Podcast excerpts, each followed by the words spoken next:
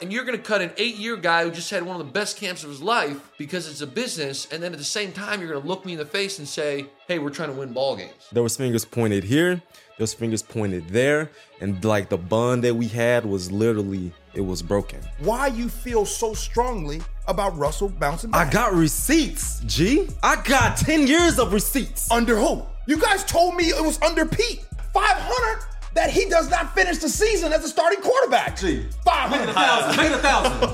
a thousand. thousand. The year is 2013. Yeah. You're drafted into the NFL. I remember You're remember. that. drafted by the Seattle Seahawks. Yeah. You come to Seattle, you see this team, it's a group of dogs. What is going through your mind when you first show up to Seattle and you see this team and you're like, are they real? Was that team that good? Was that defense that you're seeing flying over the field? I want to get some of your real vulnerable thoughts. Like, were you nervous? Like, man, can I make it in this league? For sure. I mean, I think every rookie is. I'll start with the defense. I was on uh, FanDuel TV the other day, and they asked me, it was weird because they clipped it a little different. They're like, yo, like, what is the one thing y'all had on that Super Bowl team that if you didn't have it, y'all wouldn't have won? And I'm like, well, Clearly, clearly the defense, and I'm like, in the. Legion of Boom, but really every position on the defense, mm-hmm. including the D line, who I thought was underrated. Mm-hmm. I mean, you had Red Bryant, you had Mebane, I mentioned both those mm-hmm. guys, but it's like you come in there, and especially coming out of Rice, which is not like Mississippi State, you know, you're not playing the SEC. I was like, damn, dude, like these dudes are flying around. And the other thing that was kind of trippy with that defense was not only were they talented, physical, I mean, KJ knows all this shit, all the above as far as like attributes go, but they were smart as shit. It wasn't just like, hey, we're just getting by because we're so much more We- talented than y'all. we was calling out the plays before, they ran it. Bro, all Before the they ran it. time. All the time. Before they ran it, like, oh, what play's coming? Hey, Kam, here it comes. KJ do it all the time. Would he? We'd be sitting there, I'd be in practice, I'm like, all right, man, I'd get lined up and I would even be like thinking like, all right, how am I gonna run this route? And KJ say some shit like, yo, he got the dig coming underneath, this is coming over here.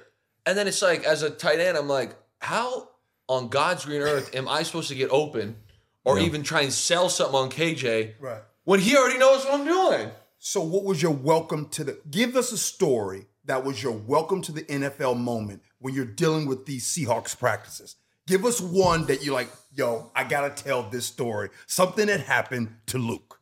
Okay, so one of my my favorite like ordeals, which I, I had never really had anybody come down like this, but I had like uh, just a traditional corner out, nothing crazy. Like yo, I'm hand down, wide release a DN, run a corner, bam, and Kam Chancellor comes down out of nowhere and just smacks me like I'm Was five love, yards off the ball. love tap? Love tap smack? Well, that was smack? the thing. It was like I I stayed up because it would have been like I don't think he intentionally. He was just like, "Yo, I'm getting in your way," and Yeah. I was like, "What do I do?" I've never seen like a dude come down be like, "I'm like a safety of all people seeking contact." Mm-hmm. Yeah. So I just eat this thing, boom, like no moves, terrible on film. Yeah. Finish the route up, don't get the ball, whatever. And I'm like, it wasn't even that like I mean, one, it was a terrible play of me. Kam obviously disrupted everything. But I'm like, bro, he wasn't even like, it wasn't like a tackle. And I felt that shit in my bones, man. I- Bro, I felt that shit in my With Kam? core. Yeah. I'm like, oh my, like I'm jogging back. I'm like, bro, that shit felt terrible. Yeah. You went to Detroit. You went to uh, to the uh, Raiders. What's the difference when it comes to organizations? I mean, to me, in this league, that's, and this will be a hot take, but I think that's the difference between winning and losing. Granted, if you have a defense like we had in 2013, it probably don't matter as much. But the reality is, 99% of the time, you ain't going to have that kind of defense. You got a good defense, mm-hmm. but, and maybe you, even that defense, KJ, you would know, but like to me, mm-hmm. the culture is what made that defense great to generational. Like if you don't have a good culture, you guys are a great defense. Mm-hmm. But that defense had such a good culture. Now all of a sudden, it's like you're one of the best defenses of all time. And what that does is like it sets the standard for years to come. When you think of Ravens, when you think of Steelers, Yeah. you like we play great defense here, and that's how that's how the standard got to be. You talk about culture. The culture here compared to other places, it started at the top. It 100%. started with good management. It started with good coaching. And you was at Patricia's first year. First year, First year.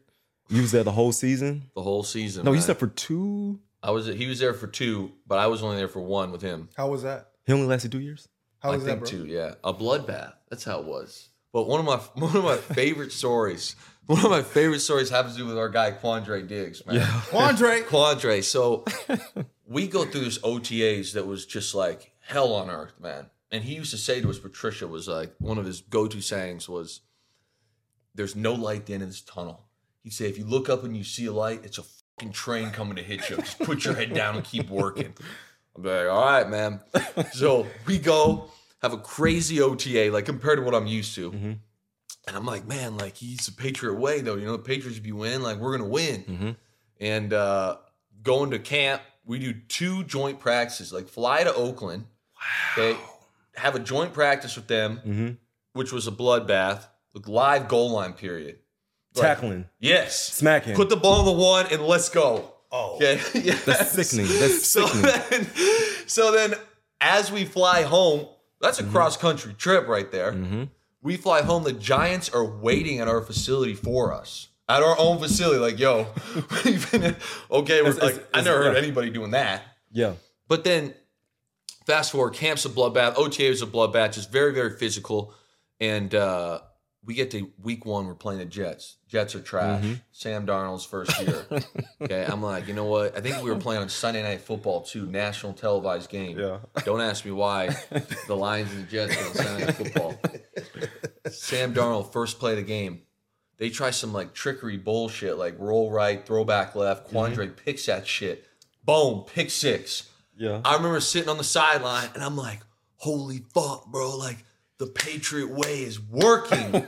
We're finna win this year. Bro, we lost that game by 30. We went 6 and 10. and it was the worst year of all time. It was a disaster. Do you, did you did you not talk to people before you got to Detroit? Like, hey, what am I getting myself into? So this is Who what was this Patricia guy? Was like everybody said in New England, and even later when I had this cup of Mm-hmm. coffee with the Raiders, a couple of guys that were in New England there uh, were like, "Dude, we heard all these crazy stories about Patricia. In New England, he was the homie. He was Mm-hmm. like the guy everybody loved." But it was a little strange because, like, again, I have millions of these stories. But after this Jets game, we do a little Monday, you know, run through, kind of flush the body. And uh, Patricia's like, I want everyone to meet me outside. And Matt Cassel was our backup quarterback, Mm-hmm. Mm-hmm. obviously a Patriot guy back in the day. Yep. He taps me. He goes, I bet we're going to bury the football. I go, I, and Matt Cassel is hilarious. One of the funniest dudes I ever met. So I'm like, very funny, man. Bury the football. Yeah. He's like, Mom, sure as shit. We go out there. There's a pair of blue pants, a football, and a shovel. Okay. and I'm like, what? He's like, game's over. We're burying this. He goes, and by the way, those blue pants look like shit. He's like, we're never going to talk about this game again. He calls up one of the dudes, digs the hole. We bury shit. I go to Mag, how the hell did you know that? He goes, Bill Belichick, Belichick. did that 16 years ago when I was a rookie. Stop it. And I'm like, damn. Funny note to that is that we watched the film again and we wore the blue pants like week five. So I'm like, dude, that we didn't really bury nothing. And he lasted two years. I think it was two, yeah. Maybe three. Why didn't you go back? Uh, Did your was- contract expire? You signed Yeah, a it was one a year one year deal, and there You didn't was even think no about going back. No, no way. Mm-hmm. I mean, what was tough for me was, and it was kind of a blessing and a curse in a way. And I think, I mean, you could speak to your experience in Las Vegas the one year, and I'd be really interested to see what Bobby had to say about his experience in LA. Mm-hmm. But it was like, I kind of got pampered, like drafted here. We won the shit. We were winning like crazy. They take care of us. And it was such an elite culture that I kind of figured, like, hey, this is generally what it's like everywhere. We had our issues. Mm-hmm. Bro, listen to me. Boy, was I wrong. Listen to me. When I Boy, got was I wrong. when I got to Vegas, bro, we were in pads up to like week 14 of the season. Oh, for sure. I'm in my 11th year in the NFL. I'm 33 years old. Bro, I'm doing one on ones with running backs and tight ends like week 12 of the season. I didn't do one on ones past year five. And I look at my coach, I'm like, Coach, why am I going 120% on a Wednesday against something that don't even matter? For that to even be on the agenda, Like, why are we doing one on ones Yes. week 12 of the season? And hear me out, KJ. It was tough for us It's like you've been on a Super Bowl winning team. Back the next year, we're not going to talk about that, at least not yet. But it's like for two years, we were the best team in the NFL. No questions asked. Yeah. Yeah, we up. We should have had back to back, whatever. But it's like, okay, so we've won a Super Bowl. You are one of the best linebackers in the decade. And you're on the best defense since probably the Ravens. Yes. And there's an argument that like y'all were better than the Ravens. So I'm Yeah. like, it's not like you're coming from this place like I don't want to work harder, blah blah. And that was what was hard for me in Detroit. Was I'm like we're doing all this crazy shit, very Mm-hmm. similar, full pads. I mean the stories go on and on, and I'm like, and we're six and ten. We're And- out of and- the playoffs like by week eight. And I don't want to bash any organization, but it's crystal clear why some teams are always in the playoffs Yes. and why some teams are bums. One And hundred it- it's, percent. it's it's crystal clear why. I can't resist. Uh oh. I, I You gotta I do it. I gotta do it. I gotta do it. I wasn't gonna say nothing until Luke, you you threw you threw the uh, spotlight up there. so let's go back to it. You're down in Glendale. Okay, I, I'll give you my I'll give you my Uh, honest thing. What do you want to no, know? This is what I want to know. All right, You're down in Glendale. You're at the one yard line. I'm on the field for this. You're on the field for this. Yeah. I want you to not miss a beat and tell us exactly what happens when you see the play call come in, Yeah. what's going through your mind, when the play happens afterwards. And I want you to be transparent. Okay, I'm gonna give you every detail I got for you. I'm gonna start back a little bit. We get in the two minute drill. Kearse makes the crazy catch. Mhm. I'm like, holy shit. We were three by one, so my, I'm the inside guy. I ended up getting a front row seat to that thing because I basically KJ's covered this a million times. I got the crossfield seam, whatever you want to call it, boom. So I'm right there. I see. I'm like, ball bounces up. Kearse catch that shit. I'm like, oh, shit. boom. We're on the 6 Mhm. we call first and goal. I'm like, all right, we call 19 force, which is wide zone to the tight end. So I'm like, Luke, you better get your shit right. You know what I'm saying? Let's go. Get down here. I stalemate, probably won the rep late. Wasn't like a great block, but I'm like, this should go. Boom. I see Marshawn inside it. Uh, Pause. I see Marshawn cut inside. and I'm like, oh, and then he gets shoestringed. Like he got shoestringed. And it's funny because in that situation, it almost would have been better if we missed the block, or not for me, I had the kind of outside backer, but whoever was climbing up to that linebacker, because then he probably tries to take Marshawn up like around the waist, and Marshawn probably drills him and runs in the end zone. Yeah. But we basically got enough linebacker. I can't remember if it was Hightower who just clips his ankle. Boom. Mm-hmm.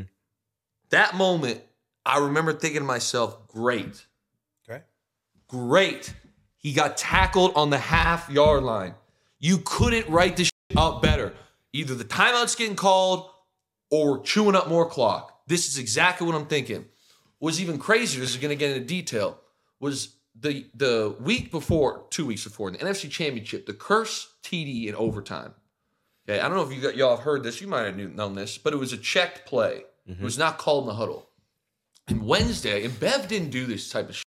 He was, you know, Bev was. I love Bev as an offensive coordinator. I know some of the Seattle fans didn't like him, but I think there was he was handcuffed in a lot of ways. We'll probably get into that. But Bev came in on Wednesday, the NFC Championship game, and was like, "Yo, we've got a crazy thing. Uh, is it Dom Capers? Is that the Mm-hmm. Mm-hmm. Dom Capers will just call cover zero anytime, anywhere, one per game. One time. Could be any down distance, could be anywhere on the field. He's done it every single week. And he's like, and what's weird is Tramon Williams plays outside leverage. He goes, I don't give a what personnel is on. We're checking 50 Cobra and we're throwing a post to Kearse. Boom. Sure as shit. We get to overtime. I'm sitting in my three point stance. I hear Russ. I think we had a we were in two tight end set and a fullback and a running back. Because Will when ended up playing receiver. Well, I hear Russ check 50. Cobra, Cobra. I'm like, holy shit, boom. Touchdown. We go to Super Bowl. The next week, Bev comes in and goes, Hey, if we get down to it, and again, he didn't do this. He didn't just like, oh, we always played like safe, like things we knew. He's like, we have never gone to goal line all year. We have the greatest goal line matchup against these dudes. If we get down to the one yard line, we are going to goal line personnel. They will have no idea what's going on because we've never shown it all year. And we're going fullback at zero. We're putting Turbin at halfback, Marshawn at fullback, Russ, Max Unger was playing center. Russ, you're going to take the snap. You're going to get out of the way. Marshawn, you're going to run straight down Max Unger. And whichever way Max kind of shields, you go the other way. I had no idea about this. I have no idea. Well, you know, I'm you about to. I'm about to. I'm tearing up right Hold now. on. Yeah. I'm. Keep I'm. So Keep going. I'm on the field. We get tackled to half, and I think, great. And my next thought is, holy shit, this man Bev is a wizard. He did it again. He did it again. Because the play to Kearse was, don't get me wrong, Kearse made a great play, phenomenal catch. But you gotta give Bev props. And now all of a sudden, I'm like, how did this like this game's gonna come down to the one yard line? We're about to destroy here, Marshawn fullback. And then all of a sudden, 11 personnel gets called. So in my head, and again, this is it was very strange for me because 11 personnel. Go ahead, explain that. Yeah. One running back, one, one tight, tight end. end, three wide receivers. Traditionally more of a passing personnel. But that being said, and uh, KJ can attest all this because he'd be seeing it in practice. That year, we didn't really run a lot of goal line. So, like the week before, when Russ scored a TD, Marshawn scored one of the TDs, they were all on a play called 94 Buck, which was out of 11 personnel. It was basically a zone read. We would run that all the time within the three yards because it was so hard to stop Marshawn. Mm-hmm. And if that D line just were like, yo, we everyone's like, we got to commit to like gang tackling Marshawn, Russ would just bang, go on the outside, walk in. Again, in the NFC Championship, Russ had a walk in TD on this exact play. And we had scored numerous times in the year.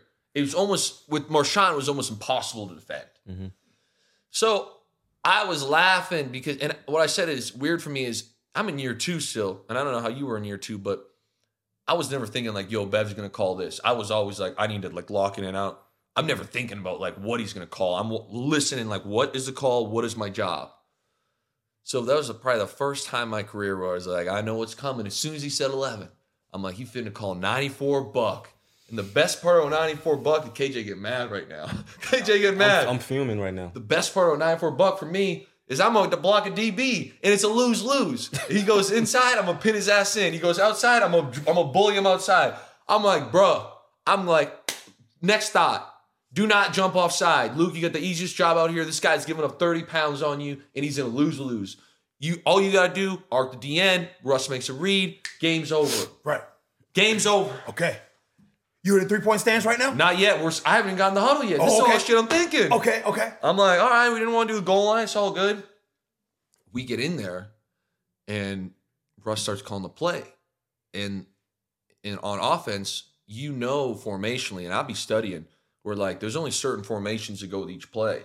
So the way we called it, I'm like, we don't have Buck out of this motion, and then all of a sudden, the motion went across, or like he kept going on his. Again, Russ is talking him in the huddle, and I'm like, oh, maybe they're trying to dress it up with some motion. You know, like even though it wasn't in our playbook, our end formation is a place we can run buck out of. Mhm. And then all of a sudden it was like, I think it was pivot halo was the play. Or I'm pretty sure that was it. Two scat. Mm-hmm. And I'm like, oh damn, like we're throwing the ball. Also, you knew. At that point now, I'm like, holy fuck, we're throwing the football. But like the clock's ticking, dude. You're in the huddle. Like you're not thinking like I wasn't thinking like, yo. I mean, I, I thought it was weird, obviously. I gotta cut you off, bro. Yeah, cut me off. I'm At any moment during that game, did no one's like, "What are we doing? Why are we So, calling this play?" Did, people ask me that all the time, KJ. I've never asked anyone. Yeah, I get a lot of fan, not like players, but that's not really like that's not really a thing. At least not in Seattle, and not anywhere I've been. It's like, a thing. It's a thing on defense. It's a thing on defense. Calls have come in the huddle, and we like, what are we doing right now? Why are we calling this play? Mm. Call something else. But we just literally like, we're not running this play. You didn't have that on offense. That's what you're trying to say. I, I, I in my maybe on the sideline, I've heard O linemen be like, "Run the damn ball," you know. But not one time in my eight years did anybody ever say anything in the huddle in any team I've been to. so you you break the huddle. And part of it is that, yeah, the calls are long too. So it's like even that will be like, yo, you're kind of like locked in where it's like double right, Z left, blah, blah, blah, two scat, pivot halo on one, boom. And it's like the clock's ticking. And I'm like, and then mm-hmm. the next thing for me, and I'm not trying to sound like a pussy, But you got Marshawn, you got Golden Tate, It's- you got sorry, Gold, Yeah. Golden might not Golden have been there that Doug, year. Doug. Doug, sorry, you got Kearse, you got Max Unger. I'm in year two, bro. You think I'm gonna be like, hey, f- that shit, call something else? That's not only. That's not you. Absolutely not. People That's be like, not a- Luke, why didn't you say something? I'm like, bro, I would have gotten slapped in that hole for saying So something. look, so clock is ticking. Clock's ticking. The play comes in. So I'm like, I'm catching the winning You're touchdown. you're you're, you're wondering what's I'm going catching on. the winning touchdown. Oh, that's what's on your mind. Not, but then that was short lived because we talked about this before. We had a zone side, man side, Mhm. and it was a hundred percenter. They were playing Yes, man. man coverage. So I Mm-hmm. get out there and I'm like, I'm on the zone side. I got a little corner, you know what I'm saying? Marshawn in the flat. So I'm like, all right. And then this is what got trippy for me. I run this corner and I knew like there's no read on this play. It's man zone. It's man. You're throwing the ball here. There's no like, we're gonna mm. do this, we're gonna do that. It's a bang bang play, catch, throw. So I kind of run a bit of a corner and I'm like wondering what's going on. And I hear all these dudes cheering. I'm like, people going crazy. Because again, I'm on the left. You're on the other side. I'm on the other side. I should have clarified that. I'm running a corner. So the shit happened behind me. So I was probably the last guy to know in the whole goddamn stadium. Okay. Yeah. I know that sounds weird, but I'm like, Your back is turned. my back is turned and I'm just making, you never know. I'm making sure like, yo, the rust floating up, you know what I'm saying? Looking like that. And then all of a sudden I like, I turn and it took me legitimately 10 seconds to be like, what is going on? Mm. Like it didn't even really like register. And then all of a sudden it was like this crazy feeling because those year those early years in particular, it felt like we were just like this team of destiny. Like the Mhm. Green Bay game in particular. It was like everything that had to go right went right. Just meant to be. So I remember sitting there and be like, oh my God, we just threw an interception. Like they must have been going. So then I'm like, what time is it? How many timeouts we got? Mhm. Like thinking like there's no way we lost. Like we never lose. Mhm. And then I'm like, holy shit, dude. Mhm. We just lost a Super Bowl. And uh the thoughts, the locker room after. I mean, KJ was there for It's that. hot ass mess. So Luke, do you? I think you, that ruined our team. Do you blame anybody? Do you point the finger like? I this Does- is my thing. Does your finger go anywhere? I would love to know you got more seniority than I do. What did you hear happen? Because I still to this day don't know what happened on the sideline. I was on the field. I was in the two minute drive. We didn't have Jimmy Graham yet. I was the guy then. Yeah. So I'm Yeah. like, dude, everyone would be like, what happened? I'm like, I don't fucking know. I was on the field. You when you're on the field, you don't know who's calling shit. Yeah. I mean, you know the Yeah, the play call is. I was on the forty yard line, So and I was standing uh-huh. up. I usually sit up. I was standing Yeah. up, and I looked, and I screamed out loud because this is my nat. I said, "Why are we in shotgun?" I screamed it out loud. Imagine if you knew that we had a goal line play Marshawn a fullback. I would have ran up on somebody, That was or I would have ran on the field and called a timeout. So, So, so we're, we're yeah. We're skipping some steps, and I'm not going to allow that to happen What steps, man? What steps we skip? because you went from the field, you realized you lost, then you went to the shower, boom, boom. Okay, Yeah. you realize you lost. Yes. You're walking off. I want to know what goes on now. What do you see? What do you hear? What's going on? All the way into the locker room. Take us with you, man. Uh, I mean, yeah, I'm not. I'm not gonna lie to you. Uh, the thought of how much cash I just lost definitely went through my head, Yeah, and not just that's just from- real. That's real. Not just from. It was like an extra fifty grand for winning, but not even that. It's like you think of Two times. two-time Super Bowl champ. You think of bro when we won the Super Bowl. Um, it was for everybody, but it was like uh, we're getting flown around for appearances like fucking crazy, getting money left and right thrown at you, Jimmy like- Kimmel show. Yeah, I mean, she was wild. Yeah, And I'm like, that's all gone. See ya. I didn't know at the time, but I also thought it eroded our locker room down the road. So really, the dynasty kind of ended on that play, or I shouldn't say dynasty. What could have been a Mhm. dynasty. And the locker room, I didn't say much because I didn't have to, because some of the veterans said a lot, and uh, it was probably the worst atmosphere I've ever been in outside of sports, outside of anything. It just was like such a hard pill to swallow. And to this day, I mean, I, there was a while I didn't like talking about it. I, I don't think you ever get over something like that. Mhm. But to me, what was tough was like, again, KJ, you can let me know if you think I'm nuts for saying this, but it was like we were like this big family for those two years. And it was like I spent, as everybody in the NFL does, but it was like I spent more time with those guys, you know, competing against KJ, competing against Kam, trying to get better. It was such a elite atmosphere. And it was just like it consumed my thoughts. It consumed everything I did. You leave the facility, getting mm-hmm. work done, you're watching film. It's like I couldn't eat a goddamn dessert without being like, yo, like this might cause inflammation. It might be slower. Like everything, it just engulfed my whole life. And I wanted to. I don't want to sound like I'm like I loved it.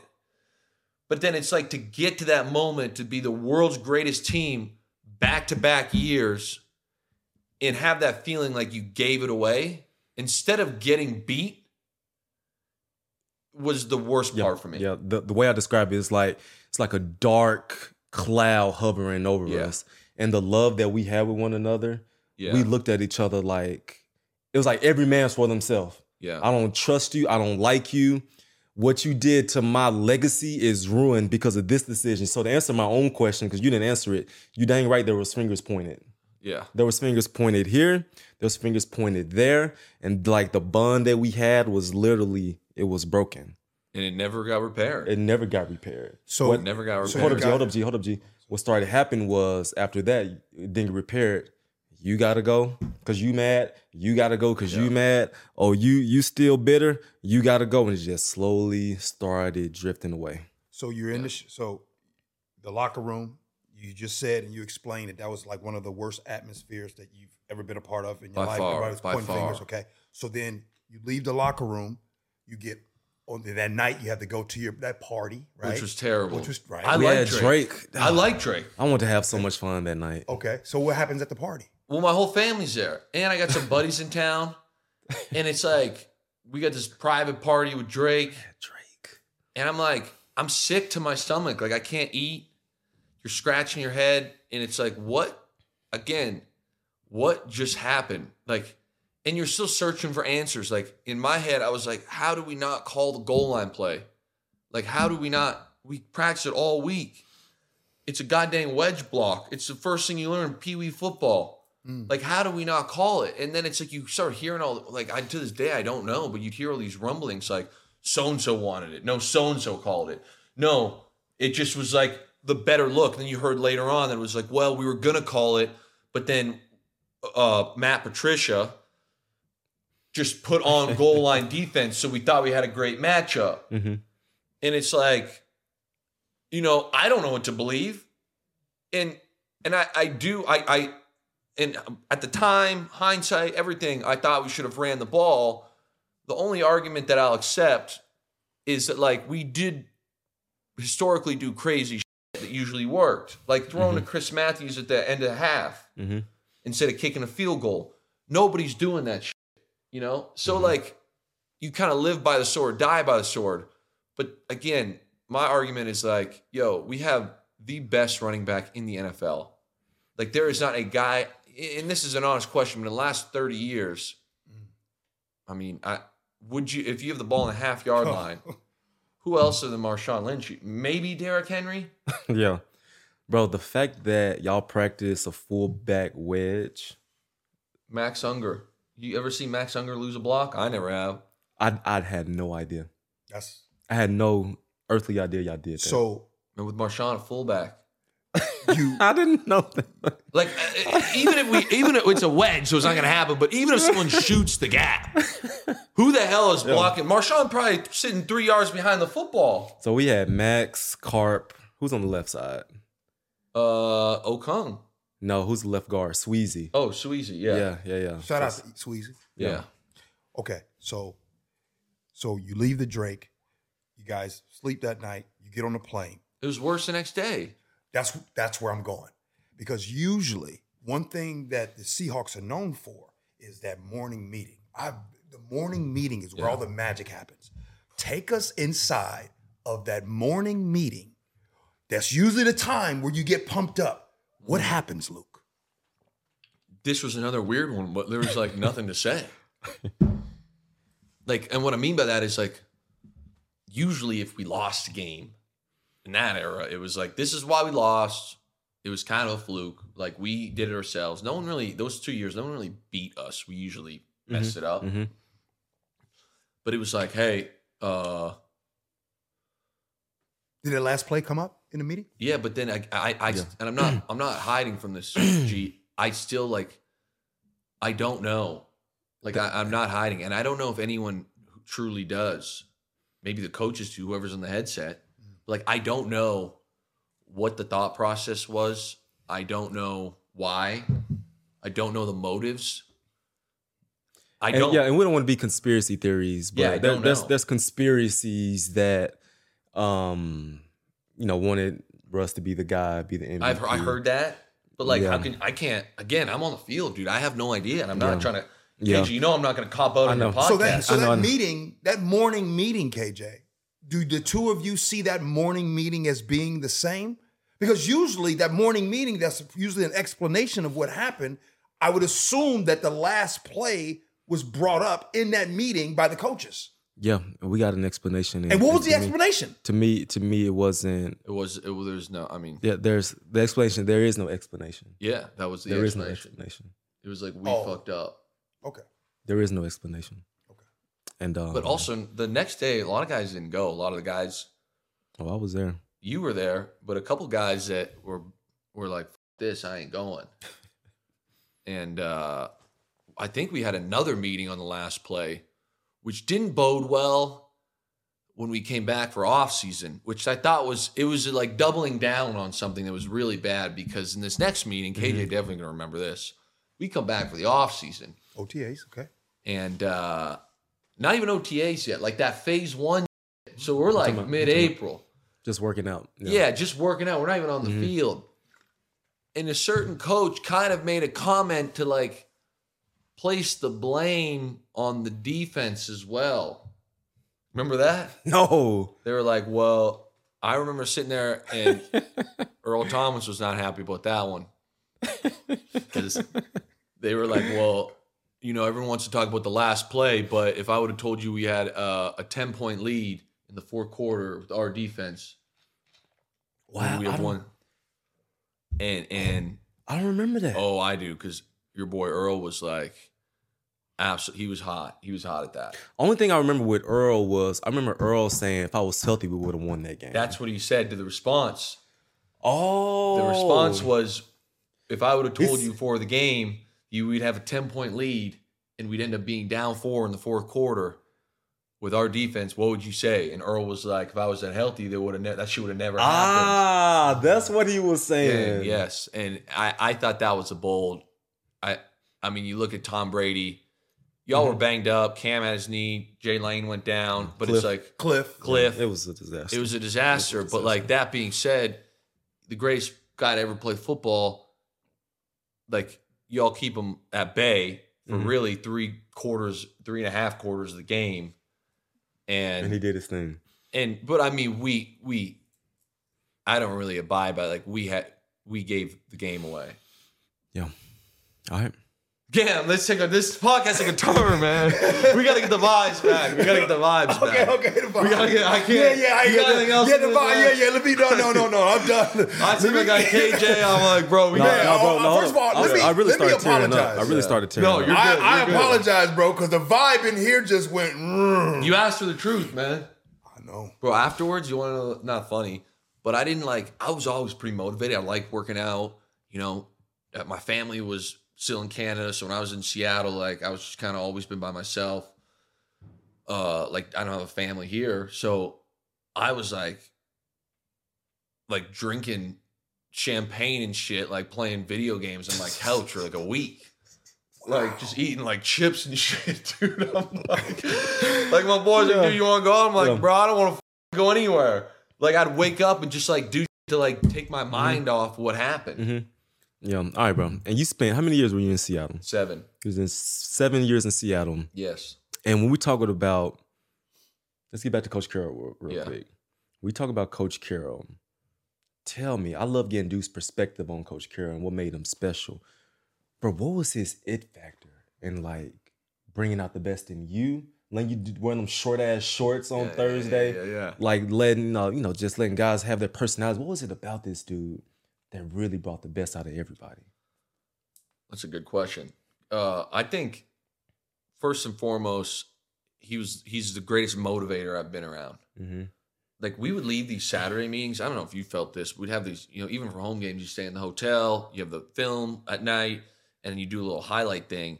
And it was almost like he was like I would leave these meetings like with a heart rate of 170, like ready to just run through a fucking wall. And I'm like, dude, this is nuts. Like we're gonna kill this team tomorrow. Mm-hmm. And he just made everybody believe. Like there was never any doubt, especially when we were really ripping, where it was like, mm-hmm. man, we're coming out tomorrow, we're better than this team, we're more prepared, we've practiced harder, we're more mm-hmm. fresh, like across the board. There was nothing wrong with us. We're about to rip. And it was like everybody felt that. So when I say motivator, I don't necessarily mean like, good job. Like it was like on a psychology wise, he just had everybody moving in the same direction. Mhm. You know? And that's I think was the was And this man would show highlights after a loss. yeah, He was like, let's let's watch the highlights. We just lost. And he's showing all of our greatness. good stuff. He's showing our greatness. He's showing what we can do. If it's a Saturday night meeting and we coming off a loss, he's still running highlights like this is who you guys are. This is what you guys can be. We're not gonna let this loss uh, dictate who we are and how special we are. Yep. That's what made this dude good. And those That's. Saturday night meetings, I like that Saturday night. 170? Your heartbeat? I mean, I'd be like, no, and it's and the way that our setting is, it's tight. yeah. oh It's- my god, we're just crammed in there. It's tight. Like you got to step over dudes to get to your seat. It's tight. It's intimate. He's up there talking. Sometimes you have other guys up there talking, and he really has a, a plan. Like what message each and every Saturday night? What message am I going to give to these guys to get them going Yeah. I'm for this up. Sunday? I'm pumped up It's, thinking it's about no it. question why year in and year he got 10 plus wins, Every back to back year. Super Bowls. How many national championships? There's no question why. Is Leadership that is on point. Is that what Russell is missing in Denver? Is Russell did he go have the season he had because he's missing that? Uh, I, I mean, I'm not in Denver. I think there's a variety of things, but I, I'm sure if you ask Russ, I mean, I don't know if he, he'd be that candid, but I think if you got Russ like off camera and asked him, uh, he would probably say like it was a big culture shock. I think for me going to Detroit, it was a huge culture shock.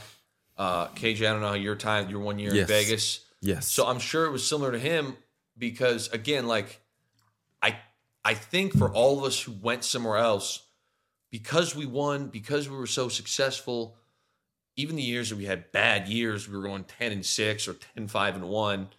And it was like, if we're doing this over there, like and winning, everybody's got to be doing something, or at least trying to be like us. And then you go to somewhere else, and it's like this place sucks. This place is miserable. shit. We can't win a goddamn game. hmm And it's like it was a pretty tough situation. Couldn't couldn't I mean but, but couldn't Russell bring that recipe over to Denver? Couldn't couldn't you guys take what you saw over with Seattle and bring that recipe and bring it over to another organization? Not without Pete. Nope. Not without Pete. Because I tried where I was. I tried to do like players only means. I tried to bring guys along.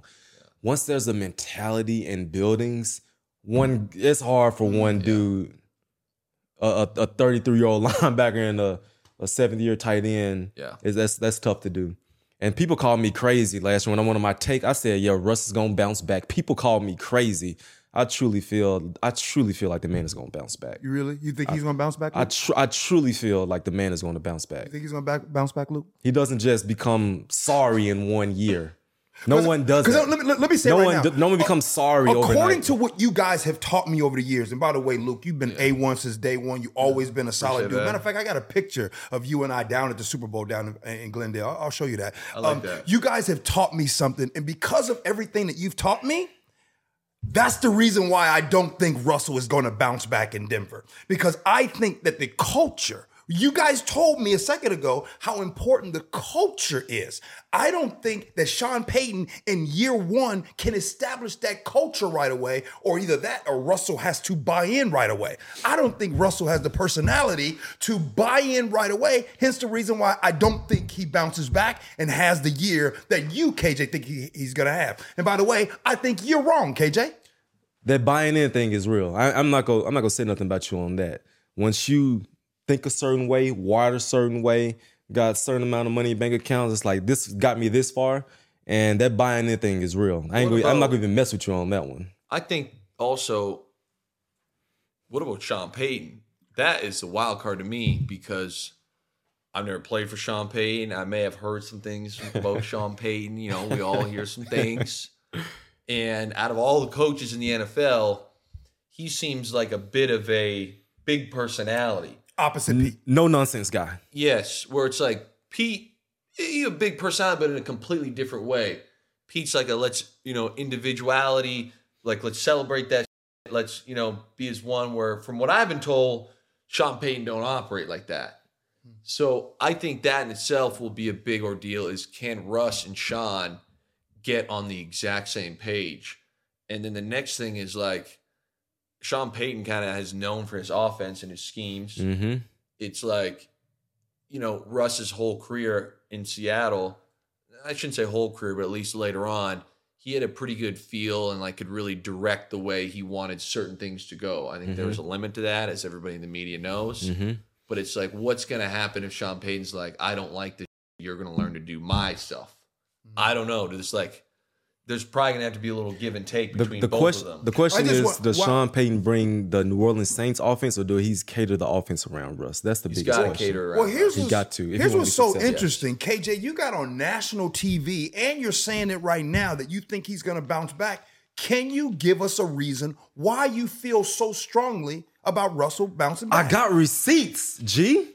I got 10 years of receipts. under who? You guys told me it was under Pete. You guys told me that the magic is Pete. That's your receipts. I, I didn't say I didn't say that, that was all in all be all. He's told- a he's a part of the success. He's a part of the pie. if I told my lady I went to Costco and I come home with an AM PM receipt, that receipt has nothing to do with Costco. That's an AM PM receipt. Your receipts have Pete on them.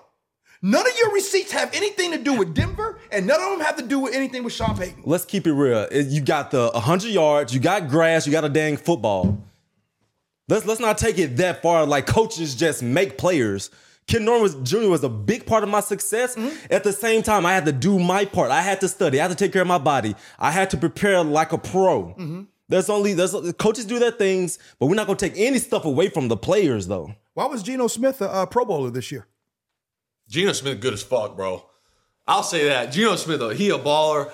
I've been saying that since day one. I was on. I I I got tweets Don't, to prove it. don't look. First of all, don't look at me tweets like prove that. it. don't look at Okay, me. I got like, tweets to prove it before the season. I'm like some on some Nostradamus shit, and now I'm taking all the credit for it. The day Geno Smith showed up to Seattle, I was like, this cat is different. And his first couple weeks there, I'm like, what's the matter with him? There's got to be something the matter with Geno because he's a backup. Why is Yeah, yeah. arm accurate as shit, strong as shit? I'm like, ah, he must be a, a jackass in the locker room. One of the best locker room guys ever been around. Yeah. Oh, he must not be able to read a defense. Absolutely not. I mean, by far in my time in Seattle, he was our best backup quarterback. T Jack, pretty good. T Jack, oh, mm-hmm. uh, shout out T Jack. Mm-hmm. But it's like, okay, so he could read a defense. Mm-hmm. He was doing, I mean, you're on scout team versus their defense. It's going to be a little tough. And he was making as hard as he could on y'all. Okay. I'm like, so he, he is smart and he's athletic. He's sneakily athletic. Like, he can mm-hmm. run. He can move. Mm-hmm. He's not like immobile. Mm-hmm. He can run around. So I'm like, what is the matter with this dude? And then all of a sudden it was like day in and day out. Like maybe he doesn't care about football. Wrong again. This Yep. guy's working. He's watching film. He's doing all this, shit, waiting on his moment. So all of a sudden, everyone thinks I'm I'm Nostradamus, which I'll take that because the beginning of last season, I'm like, yo, he finna ball out, and everyone's like, shut the fuck up. I'm like, watch it, watch what happens. So you knew he was going to ball out. One hundred percent. And the time Russ got hurt when he went in the year before, everyone was like, Geno's fucking up. Absolutely not. If you watch the game, they handcuffed the living shit out of him. Mm-hmm. Okay, and basically didn't call no plays. We're like, yo, we're gonna play this super safe. They finally this year, and I knew they would as soon as they named a starter, be like, yo, we gotta unlock the door and let this dude out the cage, man. Let Mm-hmm. him rip. And that and now you see what happened. And he's only gonna get better. Mm-hmm. And they got the dude from Ohio State. Right? In, in Njigba. And Yeah, Njigba. Njigba. Mm-hmm. Hey, put gonna be stupid. Hey, hold up. Put your money where your mouth is. 'Cause I fe- I feel I feel some tension right here. Over under. You talking about me? dollars. Oh, I what are you talking $500. Oh, about? over, over under what? Eight wins. Eight wins for, for Seattle? No, I'm I mean, about for, for Russ. for, for Russ? Oh. Hey, let's make it better. Let's make it better. Talk to me. 500 that he does not finish the season as a starting quarterback. Gee, make it a 500. thousand. Make it a thousand. A thousand. Thousand. Hey, Thousand. My, my money. One of y'all, Give me my got- money. One of y'all just got a thousand dollars. But you know what though? It's interesting that you and I are going back and forth like this. And meanwhile, Luke's sitting here like, no, G, don't ask me. Don't ask me. But I won't ask. I won't ask. Give me my money. I'm gonna actually let Luke finish his podcast and not even ask. Health, healthy, like healthy. I know. I got. We, I know. Healthy. Yeah, I understand. I understand. I understand. We good. We good. One thousand. Easy, bro. I'll be the arbitrator. I was here for it all. Easy, So, but, but, but, but- so you knew you called Geno Smith. You knew Geno Smith was be good. He was a gamer. So I want to make sure I get this straight. Was Geno Smith a baller because of Pete Carroll, or is Geno Smith a baller? And is Russell Wilson not doing well in Denver because of him, the quarterback, or is it because he misses Pete Carroll? I, I don't think you can say like it's just one or it's just the other. I think it's a combination of all things. Okay, Um, explain those combinations. You know, I think that our offense lost its identity um, Thanks by a lot. yeah. By like we were way off the mark. Or my last couple years, Russ's last couple years in Seattle, and it got to this weird thing where like we didn't really know what the hell we wanted to be, and then we ended up kind of like a different offense every week, which is not good if you want to consistently win. Yeah. Um, so, and we can kind of get into that in a sec, where it's like, I think Russ leaving kind of alleviated a lot of pressure on a lot of different people, not just the front office, not just Pete, but all the offensive coaches. And they can kind of be like, hey, Geno's not a Pro Bowler yet. He's extremely talented. He's very mm-hmm. good. But like, we can run what we want to run. And I think you saw that last year where there was a lot of like back and forth prior to Geno. So do I say, is that Pete? Is that Russ? Is that whomever? Again, like I don't think you can just point and be like, Pete want, didn't want to Bro. throw the ball or Russ wanted to throw it more. You know when we lost our identity, when we really started losing our identity, when your boy Jimmy Graham came on the scene. Listen, uh, hear me out on this. Hear me out on this. Jimmy will be the first one to tell you this. Jimmy will be the It ain't first Jimmy fault. It's not Jimmy fault. See, you want a real take? If Jimmy Graham doesn't doesn't get traded to the Seattle Seahawks, Yes. he is if he and stays healthy. Hall of Famer. Oh, not beyond. I'm going to go one step further, and he's my boy. He is in the conversation for the best tight end of all time. So what happened? when he- Yes. what happened when he got to Seattle? hundred percent. If Jimmy Graham does not get traded to Seattle, he is in the conversation. Like right now, we're talking about Travis Kelce being, when he's done, one of the best tight ends all time, and rightfully so. Rightfully so. Jimmy Graham is right in that conversation if he does not get traded to Seattle. Jimmy was the type of dude. Jimmy wanted to be paid like a, receiver. Yes. and he should have been.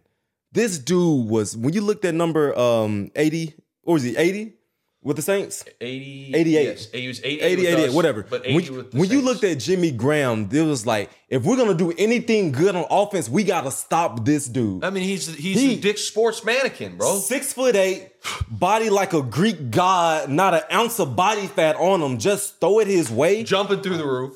Jump ball, Moss, Got him. I'm across the middle, caught. I am so confused. You mm. guys, like, look, you guys, you guys have forgot more football than I'll ever know in my life. So you have a hot take of of Jimmy Graham. If he doesn't get traded here, he's one of the greatest tight ends ever. You are t- sitting here, KJ, saying how great he was and, and and what you had to do to stop him. I don't understand why we didn't see that Jimmy Graham here in Seattle. We're getting into the we're getting into the, the good now, man. I knew we'd go here. I knew we, I didn't know this would be the one, but I knew we'd get into the good now. Uh You're Well, an you- offensive guy. You may take it or you take it. you take it, I'll play off you. How about that? It's your podcast. but I meant that. I'm not G- even joking. G, Yeah. I, I agree with you. What'd you do? What'd I do? I'm just No, no, learn. Yeah. no. I said you're not gonna like what I'm about to say. Okay. Um. Anyway, first of all, when we saw Jimmy on defense versus Saints, we didn't like the guy. Couldn't stand it. We wanted to knock his face mask off every time we saw him. We didn't like like we didn't have a bounty, but it was clearly understood this dude right here does not have a good game. And so what happened was even just bringing him in the locker room, it's not like we didn't welcome him into the locker room, but it was kind of like a sense of why? Like, you? You here and Max is gone?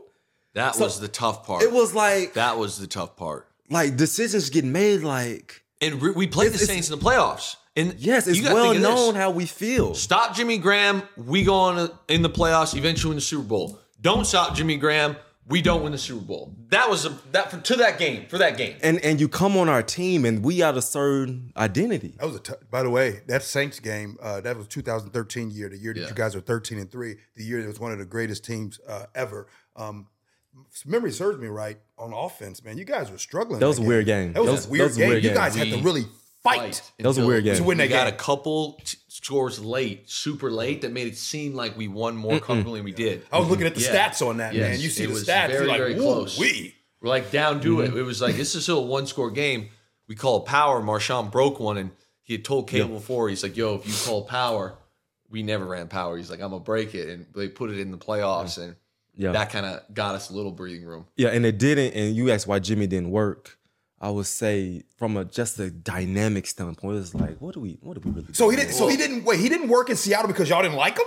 No, I he didn't my- say he one of that. my- I no, did no, not He's say one of my best friends. Just I did day. not say that. I love, I love Jimmy. I'm gonna see him in four days. I love Okay, Jimmy. Okay, I'm going to North I love Jimmy, but from a football standpoint, from a dynamic standpoint, it didn't make sense. So, But yeah. uh, but talk offensively. Offensively- offensively. This is what got strange was it was like okay. And this is where my head went where i'm like what a strange strange ordeal. Max Unger was our captain on offense. Okay like i don't care who's going up to the coin toss i don't care any of that stuff. It was like it, the 2013 year i would say on defense there are a ton of leaders but Red Bryant. If you'd say like yo i'd have picked one guy it would probably would have been Red Bryant. Mhm. on offense Max Unger no questions so it's like Was Max Unger a captain? Well, did he have the C? I don't even know, but Did he they? Did have. you vote for Max Unger? Because Yeah. you guys did the voting. Yes. So yeah. Okay. Go ahead. So you got this guy who is calling out all IDs, blitzes, Pro Bowl style, beloved in the locker room, just ultimate pros pro, all those things. And we're a run first team. Like we are run the ball, play action team.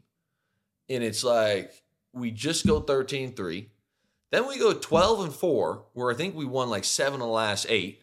Go all the way down to the half yard line, as we've already discussed. Give the Super Bowl away. It's like, yo, man, like whatever we got here is working. And if you remember that year we went 12 and 4, Mhm. I think we started like 2 and 2 had a bit of a Super Bowl hangover. Mm-hmm. Like Still we were think about that Carolina game y'all Yeah. lost at home. Yes, yes. We were Oh, yeah, rumbling. man. Okay. Yeah. And we lost to Dallas, I think, that year, and we blocked a punt. And offense, we couldn't move the ball. We blocked a punt for a TD, Doug Baldwin. Shout out our guy, Doug. DB. yeah. But it's like, Mhm. we're going to go and trade our team captain, an offensive lineman, on a run first team for a, granted, the best, but a receiving tight end. I played tight end. We don't even fucking throw a ball at tight ends. We never have. What are you talking about? We're not even like that offense was like, bro, all you look at Zach Miller catches, look at my catches. We ain't doing no like, yo, we're gonna when Greg Olsen was in Carolina and he was playing, they'd isolate Greg Olsen three by one and let him run all sorts of different option routes. Jimmy's ripping seams, ripping God knows what, you know, and guys getting 150 every fucking game. Me and Zach Miller running slant flats. Bro, we might catch one seam. Yeah. We ain't even that ain't even a thing. It's not even a part of our offense. So I'm like, what, what the f- What are we, what are we doing? what are we doing? And then all of a sudden it's like we get here and it's like, hey Jimmy, you're gonna put your hand in the in the dirt and block for Marshawn. I'm like, this we're making $10 million. He's the best pass catching tight end at the time. It looked like he was gonna be in the history of the NFL. Put my ass in the hand in the dirt. Like, w- w- what are we doing? I know. I know. And then it got even stranger because like, why can we get Jimmy the ball? And this is this is a personal gripe. Now I'm gonna get now y'all got me rumbling, okay? Where I'm like, okay, I get that like Jimmy is the pass catching tight end, but you can't like this is the NFL. You can't sit here and be like, hey, with Bev and his offense, and it was very. And you talk to any D coordinator about this, a lot of them be like, Bev was so good, the best at mirroring formations to try and make it harder on defenses that way. where it'd be like he'd come in be like, yo, we're gonna line up like this, we're gonna run wide zone, wide zone, wide zone, and then boom, we're gonna run this pass out of the exact same formation on the same down and distance or the same, you know, base down or third down or whatever. It was like he tried hard to like really disguise. If we come out here on first down in a certain formation and run the ball, and then we come down second down and run the ball, and, and then say we get a first down, and then all of a sudden we go in the exact same formation, Mm-hmm.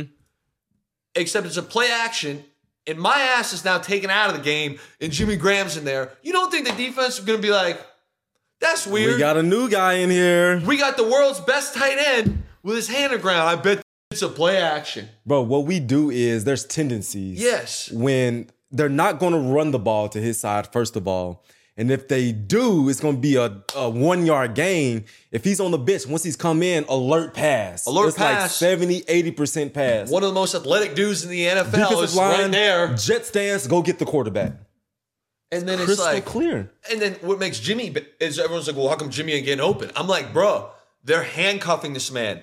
They want to block. Okay, now they don't want to block, so they're gonna have me block. But then as soon as you do anything that's created with the tight end, I'm out. Jimmy's in. So the whole everybody in the stadium is gonna be like that knows football is gonna be like, that's weird. Like it's a base down and Jimmy's attached with his hand on the ground. Bro, offenses got identities. You can't have the greatest running back Yes. in the NFL and the greatest tight end that ain't blocking. Like Marshawn got to get his. When this guy come in, it it doesn't work. And, and to Jimmy's credit, he never done this. But like, dude, he was trying his ass off. Like, he, you, I will pull film up of him like hand in the ground, going toe to toe with three hundred oh, Hey. pound D lineman. You ever seen like animals being born for the first time, like when they come out the womb, like a giraffe being yeah. born? They get out and looking. That's how Jimmy looked blocking. Like this mother has no business blocking. Go do something else. Go run a route.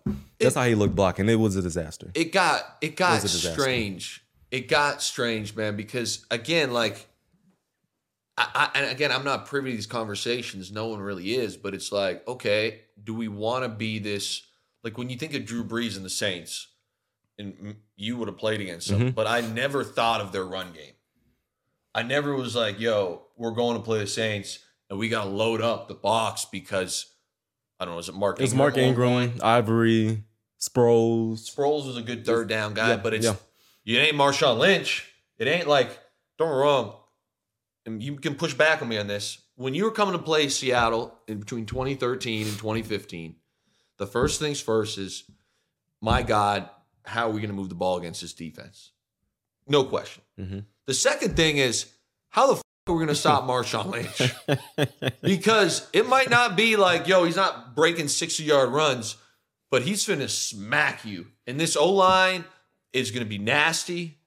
The run game is gonna be aggressive. They're gonna commit to it. Mm-hmm. They're gonna mm-hmm. try and muddy this game up. The defense is gonna get turnovers because they're the best. So we're gonna turn the ball over, and then somehow in the fourth quarter, Marshawn's gonna wear everybody's ass down. He's gonna break a few, and now all of a sudden we're up 10 and we're laughing. That was kind of our thing. That was it. But it's like y- you you think of the Saints, and it was like we got to stop Yeah. Jimmy and Drew Brees. So it's like what what are we So when what are we doing? when Sean Payton goes to Denver, will he- maybe he might change it up, and maybe he might start going run first over in Denver. You think that might happen? It might, but I don't know if they have. They, I think their O line struggles. We'll Like see. we had we had a lot of negative media on some of those O line years, which I thought was there were some years that we deserved it. Mhm. Later on, Mm-hmm.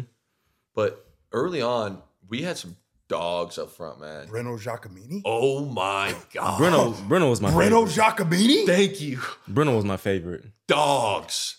So Then- it's and, like and then Sweezy. Sweezy, Maulers, like Yeah.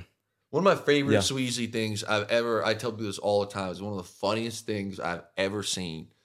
Preseason game at CenturyLink, Lumen Field. Now, okay. He goes, this motherfucker Sweezy. I'll never get this shit. I think it was the first play of the game.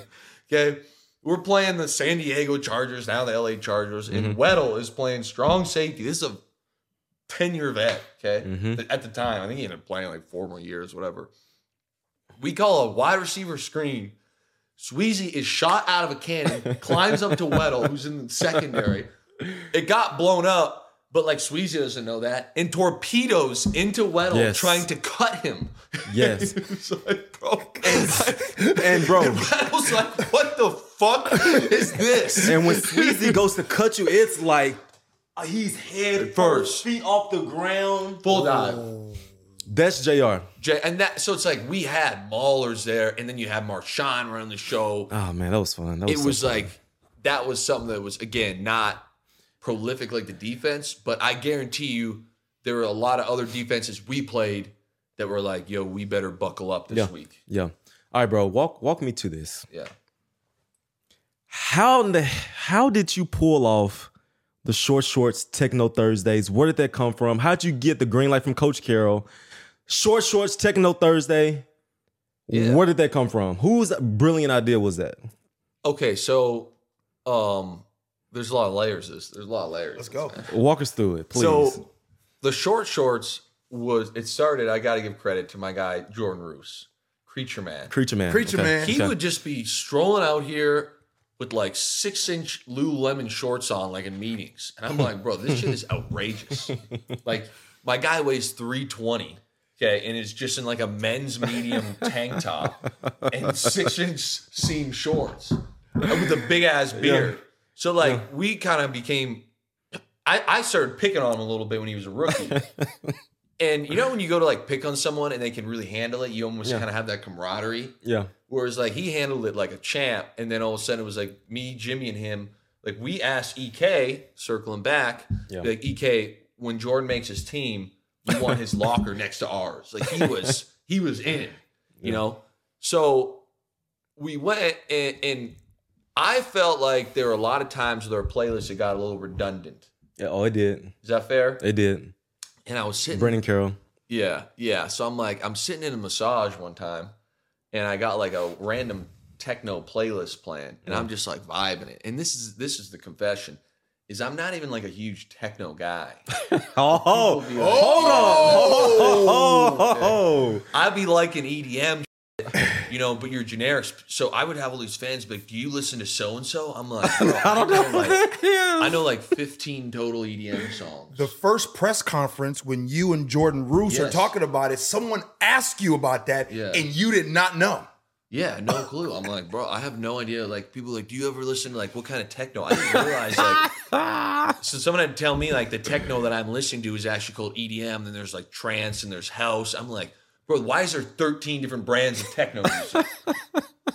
I that's not Yeah. really my vibe. Yeah. But I don't know if KJ's been there. I don't know if you've been there, G. But I got a feeling both of you have. When that EDM hits at Encore Beach Club in Vegas, that should be slapping. When it builds up, when it builds up, oh, yeah, that should be hit. absolutely, absolutely. Yeah, yeah, yeah, yeah. So I was like, you know what? In in my kind of role there, I felt like, and I grew in this a little bit, was to add a little bit of levity, levity, a little bit of life to like situation. You know, I was I thought it was fun. Where I'm like, you know what? I think we'll you know get the vibes right today. And I I went to you. I don't know if you remember this.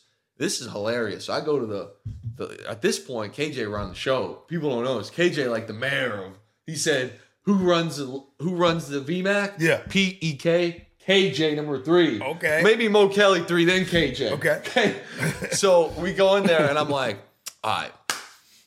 I'm like, I got something that'll like hit, and I'm gonna go nuts. I'm gonna start fist pumping, be jumping all around. I'm like, I'm gonna throw some of this again. I call it techno EDM music from like Vegas and like the straight bops. Mm-hmm. And I'm like, but I gotta get it approved. So I go to KJ. I'm like, yo, man. I'm like, listen, dude. Like, I'm like, I'm sick of this shit, dude. I'm like, this is about diversity, this is about inclusion. I'm selling this shit. I'm like, everybody want to fucking talk about all. I'm like, we play the same goddamn songs. I remember. I do remember, Remember this chat? I do And I'm remember like, this. I do and. KJ goes, I'll give you three songs during special teams. That's what he said. I said, oh, okay, all I need. But I said, KJ, if these songs hit, I get four next week. And he's like, deal. yeah. So I go chat it up. Matt Capurro Mm-hmm. was running the tunes. KJ don't know this, but I went back and I'm like, damn. So I was all hyped, but I'm like, yo, Luke, the reality is he says three, but if the first one don't hit, it's gonna be one. You know what I'm saying? And I, I ain't gonna get to two if one doesn't hit. Right. So I was like in the locker room going back with Roos and Jimmy, being like, yo, bro, if you're in Vegas and this comes on, like which one's a bigger, like, bro, this song, this song is sick. Like kind of brings you back to those moments, those party moments. So I was sweating because I'm like, dude, if number one don't hit, and a lot of those EDM songs, they build up. Mm-hmm. So I'm like, if it's a 45 one minute build up, I might get booted already. so I need someone comes in, little build up, boom, hit hit. it. Hit it. And I put the three together. Again, a lot of strat went into that. Yeah. I looked around, I was kind of bopping around, and like a bunch of people were like, bro, I've heard this in Vegas. And I'm like, yes. I looked at KJ, and KJ Yeah. was like, yeah, this is kind of hard. Gee. Like, I'll listen to this. Gee, this dude will go around recruiting dudes. Hey, bro, you wearing your short shorts today? Yeah. Dude, I'm not wearing that. Some dudes bought in, some dudes didn't. A lot of dudes bought in. Yeah, they lot did. A lot of dudes did did. bought it. And, A lot was, of dudes and did buy everybody was going, weren't they going to the equipment staff to have them Give get him him hemmed up? up. Him Hem him him up. up. Him yeah. up. I'm yeah. in. And um, It kind of got swaggy. no, bro, that to this day, To this- to the, you talking about generations? Yes. To this day, They still be playing techno. and Techno still be Thursday wearing is a short thing. shorts. Not everybody in the short look at shorts, DK, Yeah. short shorts. Quandre, short shorts. How does that make you feel that you left a legacy? I mean, I don't know if that was a legacy I was going for, but, but I'll take bro. it. But I'll take it. It was fun though. Like, I, I felt like it kind of added a little like I don't know. There was a little change up in the, in the day. Like, You, bro, we looked forward to it. yes, You look, you when special teams hit, yeah, it was like it like this is our thing. This Yes. was gonna get us together. Long days of the season. Yep. We know we got Techno Thursday to lean cold on. as shit November, December out here. one We're thing- wearing short shorts, Mm-hmm. talking. Mm-hmm. One thing I think that anybody watching right now, when the name Luke Willson comes up, everybody smiles, bro. Mm. Like I literally can't bring your name up and not, people not smile. That makes me happy. man. So, so I knew. Let's fast forward. Well, let's we'll rewind yeah, to the pandemic, right? COVID Yeah. times, and I remember knew about you working out with KJ. You guys were working out, yes, trying to see who's going to get the call first, Yep. all those things. And then when I'm I glad you. when, brought- I'm glad you brought this up. This will be interesting. Yeah, yeah. when I found out, and when everybody found out that you were coming back to Seattle, Yep. bro, the whole town was excited. Like, bro, you used to help me out with back in the day when I used to do the players' lounge. You've always been solid. So then you hear, I'm like, yeah. I was even thinking, I can't wait to get up to the Virginia Mason Athletic Center. I can't wait to see Luke. And then I retired. This is That- about to be. you retired the next I went day. to one day. You went to one day of practice. And I will tell you God's honest truth. And I, I've told people, this, and I've never said this because people were like, you do it on purpose. I was like, no, I was fully intended on playing. what happened? And it, it was, it's going to take me a minute to get through this. But KJ, you're going to, I think KJ will find this very interesting. So I had been working out with KJ and I had committed, like, yo, I was like, hey, backs up against the wall. The year before, I actually thought I was in Seattle. I had a good year, but I tore, I strained my hamstring and then re-strained it in rehab. Came back for the playoffs and put some like two very solid games on. Where I'm like, all right, like I can still do this, but clearly free agency is going to be a bloodbath for me. So then it was like, all right, I did this probably the best offseason I've had where I'm like, wherever I go, I got to show up, I got to ball out, blah, blah, blah. Sorry, I'm kind of mixing up years. This was Mhm. this was going into the year before and it got a little whatever. Mhm. Signed back in Seattle, and it was a weird ordeal for me. This is 2020 season, so I'm gonna kind of bring it back. This really fucked me up mentally, where I don't want this to come off the wrong way. So we gotta make sure producers like they're nice in this. I came into camp in 2020 and, and had what I thought was the best camp I had. I was on the outside looking in. We had signed Greg Olsen. Jake Hollister had t- been tendered. We still had Dissly, and we had drafted Colby Parkinson. So I'm like, bro, I'm the odd man out. Like going into camp, I'm like, this ain't good. Crazy off season, everything I could, best shape of your life type thing. Going to camp and and my tiny coach was like, bro, like you look great. I'm getting crazy reps. Greg Olsen's kind of an old dog at this point. He's not playing a ton in camp. So I'm getting in there a lot. And I'm just doing my thing. Boom, make the team. Pete come up to me like, dude, you look great. You're gonna be a big part of this thing this year. I'm like, Colby also hurt his ankle Mhm. or his foot, Mhm. something like that. Mhm. So we get to like week seven and or eight, and Colby was back. And I love Colby. He's a great dude. I think he's a great player. And I understand the NFL is a business, but we were struggling that year a little bit. Mhm. And I'm barely playing. And I'm kind of like the jack of all trades at tight end, and we weren't really producing at the position as a whole. So I'm like, I go see my tight end coach, and he kind of knows I had a great relationship with him, and he knows exactly what I'm gonna say. And he goes, "Hey, man," he goes, "This is on me. This is I want to be clear. This is the 2020 season." Mhm. He goes, This is on me. This is a Monday. He goes, I got to do a better job of getting you involved. He's like, You had a great camp. You were doing everything we need you to do. He's like, We had some, Greg came in. We were trying to fit him in. It was a tough situation. Trying to find how like Greg and Jake Hollister play together. Mhm. Dissly's kind of got his thing. He's like, You deserve to be in there just as much as those three. He's like, On Wednesday, come ready to rumble. You're going to be rolling this week. Like, I'm getting plays in. I get in there on Wednesday and I get two reps in practice, backside of wide zone. And I'm like, what the fuck? Like, I'm confused. And I, I go to my coach. I'm like, which he would never like lie to me. He's not like that. And I'm like, yo, Pat, like, what's up? And he's like, hey, dude, I've been meaning to talk to you all day. He's like, Colby's coming off IR. He's like, so you're going to get cut this week. And I'm like, damn. Like, and I, I didn't handle it well. But what was tough for me was like, you hear, and we talked about this whole podcast, where like you hear these messaging like the culture, this, you know, the brotherhood.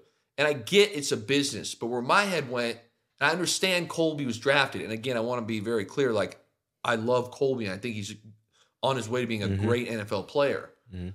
But I'm like, this guy's a rookie who didn't do training camp via an injury, has Mhm. never played in a preseason game, Mhm. and has practiced for a week and a half on whatever like the IR thing is Mhm. in the season. And I'm like, and you're going to cut an eight year guy who just had one of the best camps of his life because it's a business. And then at the same time, you're going to look me in the face and say, hey, we're trying to win ball games. Mhm. Tell me how that makes sense. So then I started thinking, like, that year ended up being a bit strange. Fast forward to where you're at. So I want you to kind of keep that in perspective. Yeah.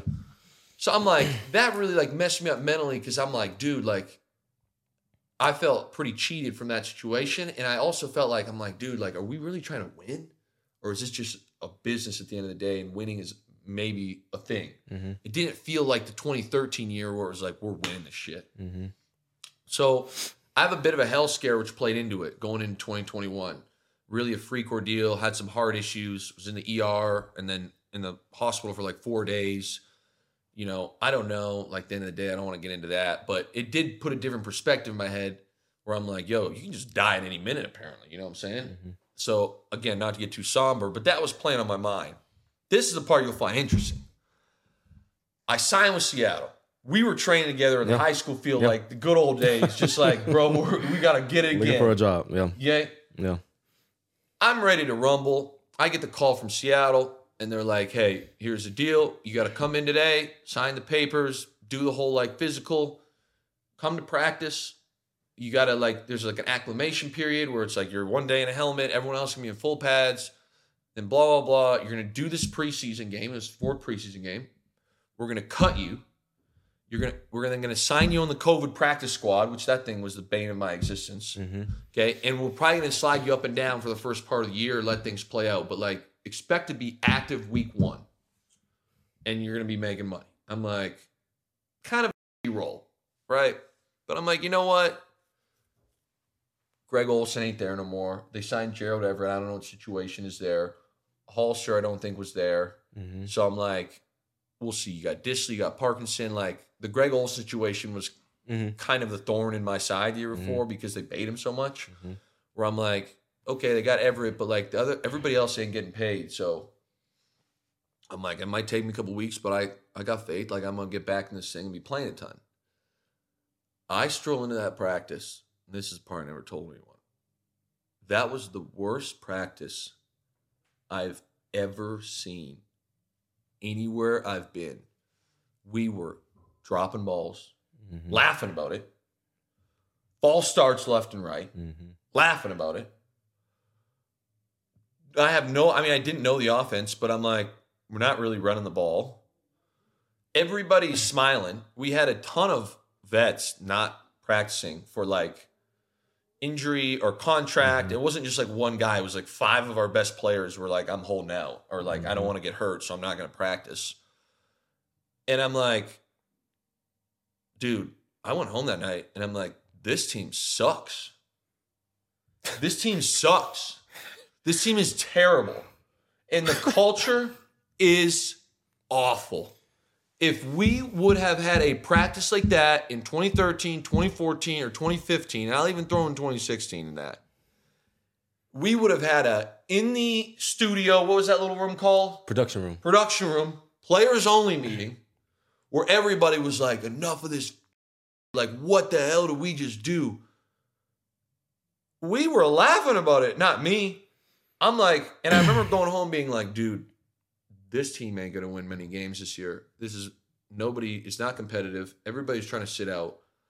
Like, I don't, you know, I, you know how many times I remember KJ sitting out? Zero. I mean, if- maybe if you were hurt, but I don't remember you just being like, yeah, I'm not going today. F- you. Mm-hmm. It was like the whole atmosphere was like, and again, it kind of went back to the year before where I'm like, are we trying to win? And it was so clear. I'm like, we are not trying to win. I'm not sure if it's an MVP thing. I'm not sure if it's a, you know, we don't want to hurt anyone's feelings thing. I don't know what the hell's going on. But I'm like, to be a role player, I almost died a month before, some weird heart. shit. I'm like on a team that don't care about winning. It's just all selfish agendas. It's gonna laugh when they up in practice. Absolutely not. Not doing it. Again, if 2013 year, I would have done it without running and thinking. Mm-hmm. Because that's what that culture was. But I'm like, that, dude. Like, I'm not gonna waste my time, my energy, anything I have to bring to this team when it's not gonna be reciprocated at all from like the top down. Seahawks went four and twelve that year. That was the year when, I believe they went four and twelve, right? It was bad. It was a bad year. And it was like, I don't want to say I was right. So I called at 6:30 and I'm like, you know what, man? Who'd you call? John Schneider. Called I called uh my parents, called EK, and then called John Schneider. And was like, it was weird. Like I was tearing up because it feels weird, man. I'm like, dude, but Yeah. like it was the first time where I'm like, dude, I do not want to go in. I have no like every other year I'd been like, yo, like I love this shit. It's so much fun going in here. Can't wait to see like what craziness happens today. Where I'm like, it just lost. It was almost heartbreaking This- to see the culture that Mm-hmm. I was a small part of. You know, I would say the Legion of Boom, the defense, Marshawn, Russ, Doug, like those guys, like obviously when I said the defense, you, Bobby, Sherm, Earl, Kam, like all these guys you guys created. And like I was a, to me, I was a small part, but I was a part of that. And then to go in there and see it just kick to the wayside, like, oh, I'm like, that. And I looked around and you're not there. Doug ain't there. Mm-hmm. Um, I'm I'm, I'm trying Yeah, to think. yeah, Kam J- ain't yeah, there. Jermaine, Cliff Sherm. ain't there. Mike Bennett ain't there. Like it, it, it didn't feel right. nobody was there anymore. I'm like, dude, I don't even know these guys. So I've called Schneider and was like, hey man, I don't want to play ball no more. Like, not again. It was I was kind of looking for a situation where I was like going to love the game, and that wasn't it. How was that received? I was drinking a beer with John Schneider at 3:30 at Dino's. Oh, so y'all were good. oh yeah. Yeah, y'all were good. He had and, and and John and I had spoken Yeah. when I had the heart thing. Yeah. and uh, they were worried. Like I consider John Schneider, Pete, all those guys. Like we don't stay in touch, but I I think that if I called them and had an issue, they would answer. Like I consider Yeah. them friends in a Yeah. way. And uh, John was like, "Dude, after like what you went through in the hospital, he's like, I couldn't even believe you wanted to play anyways." Yeah. And uh, yeah, I mean, it did like seeing seeing the Damar Hamlin thing that Yeah. tripped me out a little bit. Yeah. Uh, it, so I mean, I don't know. I did have another ER run about a month later for no rhyme or reason. Same ordeal at the heart. Mm-hmm. It's been two and a half years now since then. But so, but the main reason was yeah, the heart played into it. Getting cut the year before played into it, but the main reason was like that practice was so bad, and it's like KJ. I mean, you tell me, but it's like if you're going in, I know you played longer than me, but it's like if you're going in to be like a role guy in a veteran role for a full NFL season, and the team is just dog. Mhm. Are you gonna be like, yeah, I can't wait to sign up? Nope. That was it. Do you do you think you talking about that practice? Yeah. Do you think that that is was the catalyst to maybe Pete Carroll and John Schneider probably saying, you know what, we got to get back to our roots. I think the whole year was for sure. Mm. Pete Carroll is a phenomenal coach, and he, as we've said before, he's an incredible motivator and an incredible like leader of men. He should you can give him any NFL team, and he should hundred percent of the time win nine games. Mhm. It don't matter if he has stars or not. He's going to get these guys playing at such a high level that he's going to win nine games. For any Pete Carroll led team to win four games, it is there is a lot of issues going on. A lot. So, uh, uh, correct me if I'm wrong. Was it four and twelve? It was bad. It was really bad. I think it was four. I hope may, maybe I'm maybe I'm misquoting. I thought it was. I thought it was four and twelve. This would have been the 2021 Seattle Seahawks. Mhm. Yeah, hopefully I got this right. That was 2021. 2021, No, it was um Six- it was I six, think it it was was six and six ten. and ten. Six and ten. Seven and ten. Oh, they played seven. Oh, 17 games? Shit, Luke. I better not say four and twelve. Whatever. Seven and ten. You get the point. Yeah. Bro, I didn't know that. Let me tell you how I was feeling. Yeah, Cause I'm on the, I was with you. yeah, Like you're like KJ, that thing about signing me. I'm like, go get it, bro. yeah. And then you went and you retired. I'm like, What the fuck? Luke, what the hell are you doing? Yeah, I did not know that, bro. no one does. Everyone thought I did it like as a joke. What was the fans saying about you? They thought it was legendary. They're like, this motherfucker finagled the game. and of course, my dumb ass did like, I put like a Luke Skywalker gif the day before when I like signed. And then I'm like, well, shit. I'm not even a diehard Star Wars dude, but in that scene, he ends up like basically being like, F- off and turns around. Yeah. So the next day, I just put the other side of the GIF, and everyone's like, "Dude, this is the greatest Yeah. troll of all time." I just fell into that one. I And they, no they thought it was they thought it was all planned. Yeah, a lot of people did. Oh man. A lot of people were like, "Oh, he came back to retire as a Seahawk." Where I was like, "Dude, I, at this point in my life, I was not going to put like my body, mind, and soul for a team." Let's correct it. That eventually went seven and ten, but had the attitude of a four and twelve team. Yeah. Luke, ever since I met you, man, you always like this. This Luke we get right here, Yeah, it always feels like you're like always in a great mood, always laughing, always joking. And one of the things I've learned through some of the best comedians ever, right? yeah, Some of the best comedians ever, they're funny, but stuff they be they be going through stuff. yeah. What's the what's the Luke Willson secret? What's the what's the Luke Willson secret? Like you you always on, but what's what's what goes on with Luke? Like football wise, No, no, forget football life. I want to know who the, the Luke is. Because you're always funny, you're Yeah. always on, but there's a part of me that feels like your spirit and your energy, there's another Luke that we don't all get to see on camera. Yeah, that's fair. I think uh for me, the Luke that I don't show is that I'm a very like critical thinker, especially when it comes to like my behavior. Um and that doesn't mean that I don't want I want to be very honest here. I've made a lot of bad behavior mistakes in my day. But um when it comes to like sports specifically, uh, you know, I try and really take like an honest look at like how I'm doing, what I'm doing, what I can get better at, you know, and just being like very, very blunt with myself, almost like a non-personal way. And since retiring, I think part of what's kind of helped me, also hindered me in some places when it comes to communicating with others, but helped me personally is been like I'm still like that. Like I'm doing some media stuff up in Canada, and I'll be watching, not even really giving a shit about not watching like, yo, how did this come off? But I'll be like, how can I get better? You know, how can I deliver this? Okay, I'll be watching guys. I was telling KJ, like, I watch a lot of KJ stuff because obviously he's a friend of mine. But I'm like, hey, how's KJ approaching these things? Like, what's his body language like? I watch a lot of the big time guys where it's like, okay, how come he's what does he do that I like or like don't like? So it's like when the funniness turns out, there's just a lot of like critical thinking on like how to better myself. And I think again, not to keep dwelling on this heart health issue, but that was a bit of a a head scratcher for me because at the time I was 31 years old, you know, made some money in the league, played eight years, single dude, you know, not not married, good family back home, and it's like now all of a sudden I'm sitting on an ER bed, can barely breathe. I got wires coming in and out, and they're jamming me with fentanyl to like calm my body down, and I'm like, damn, bro, like that bank account don't mean much now, do it?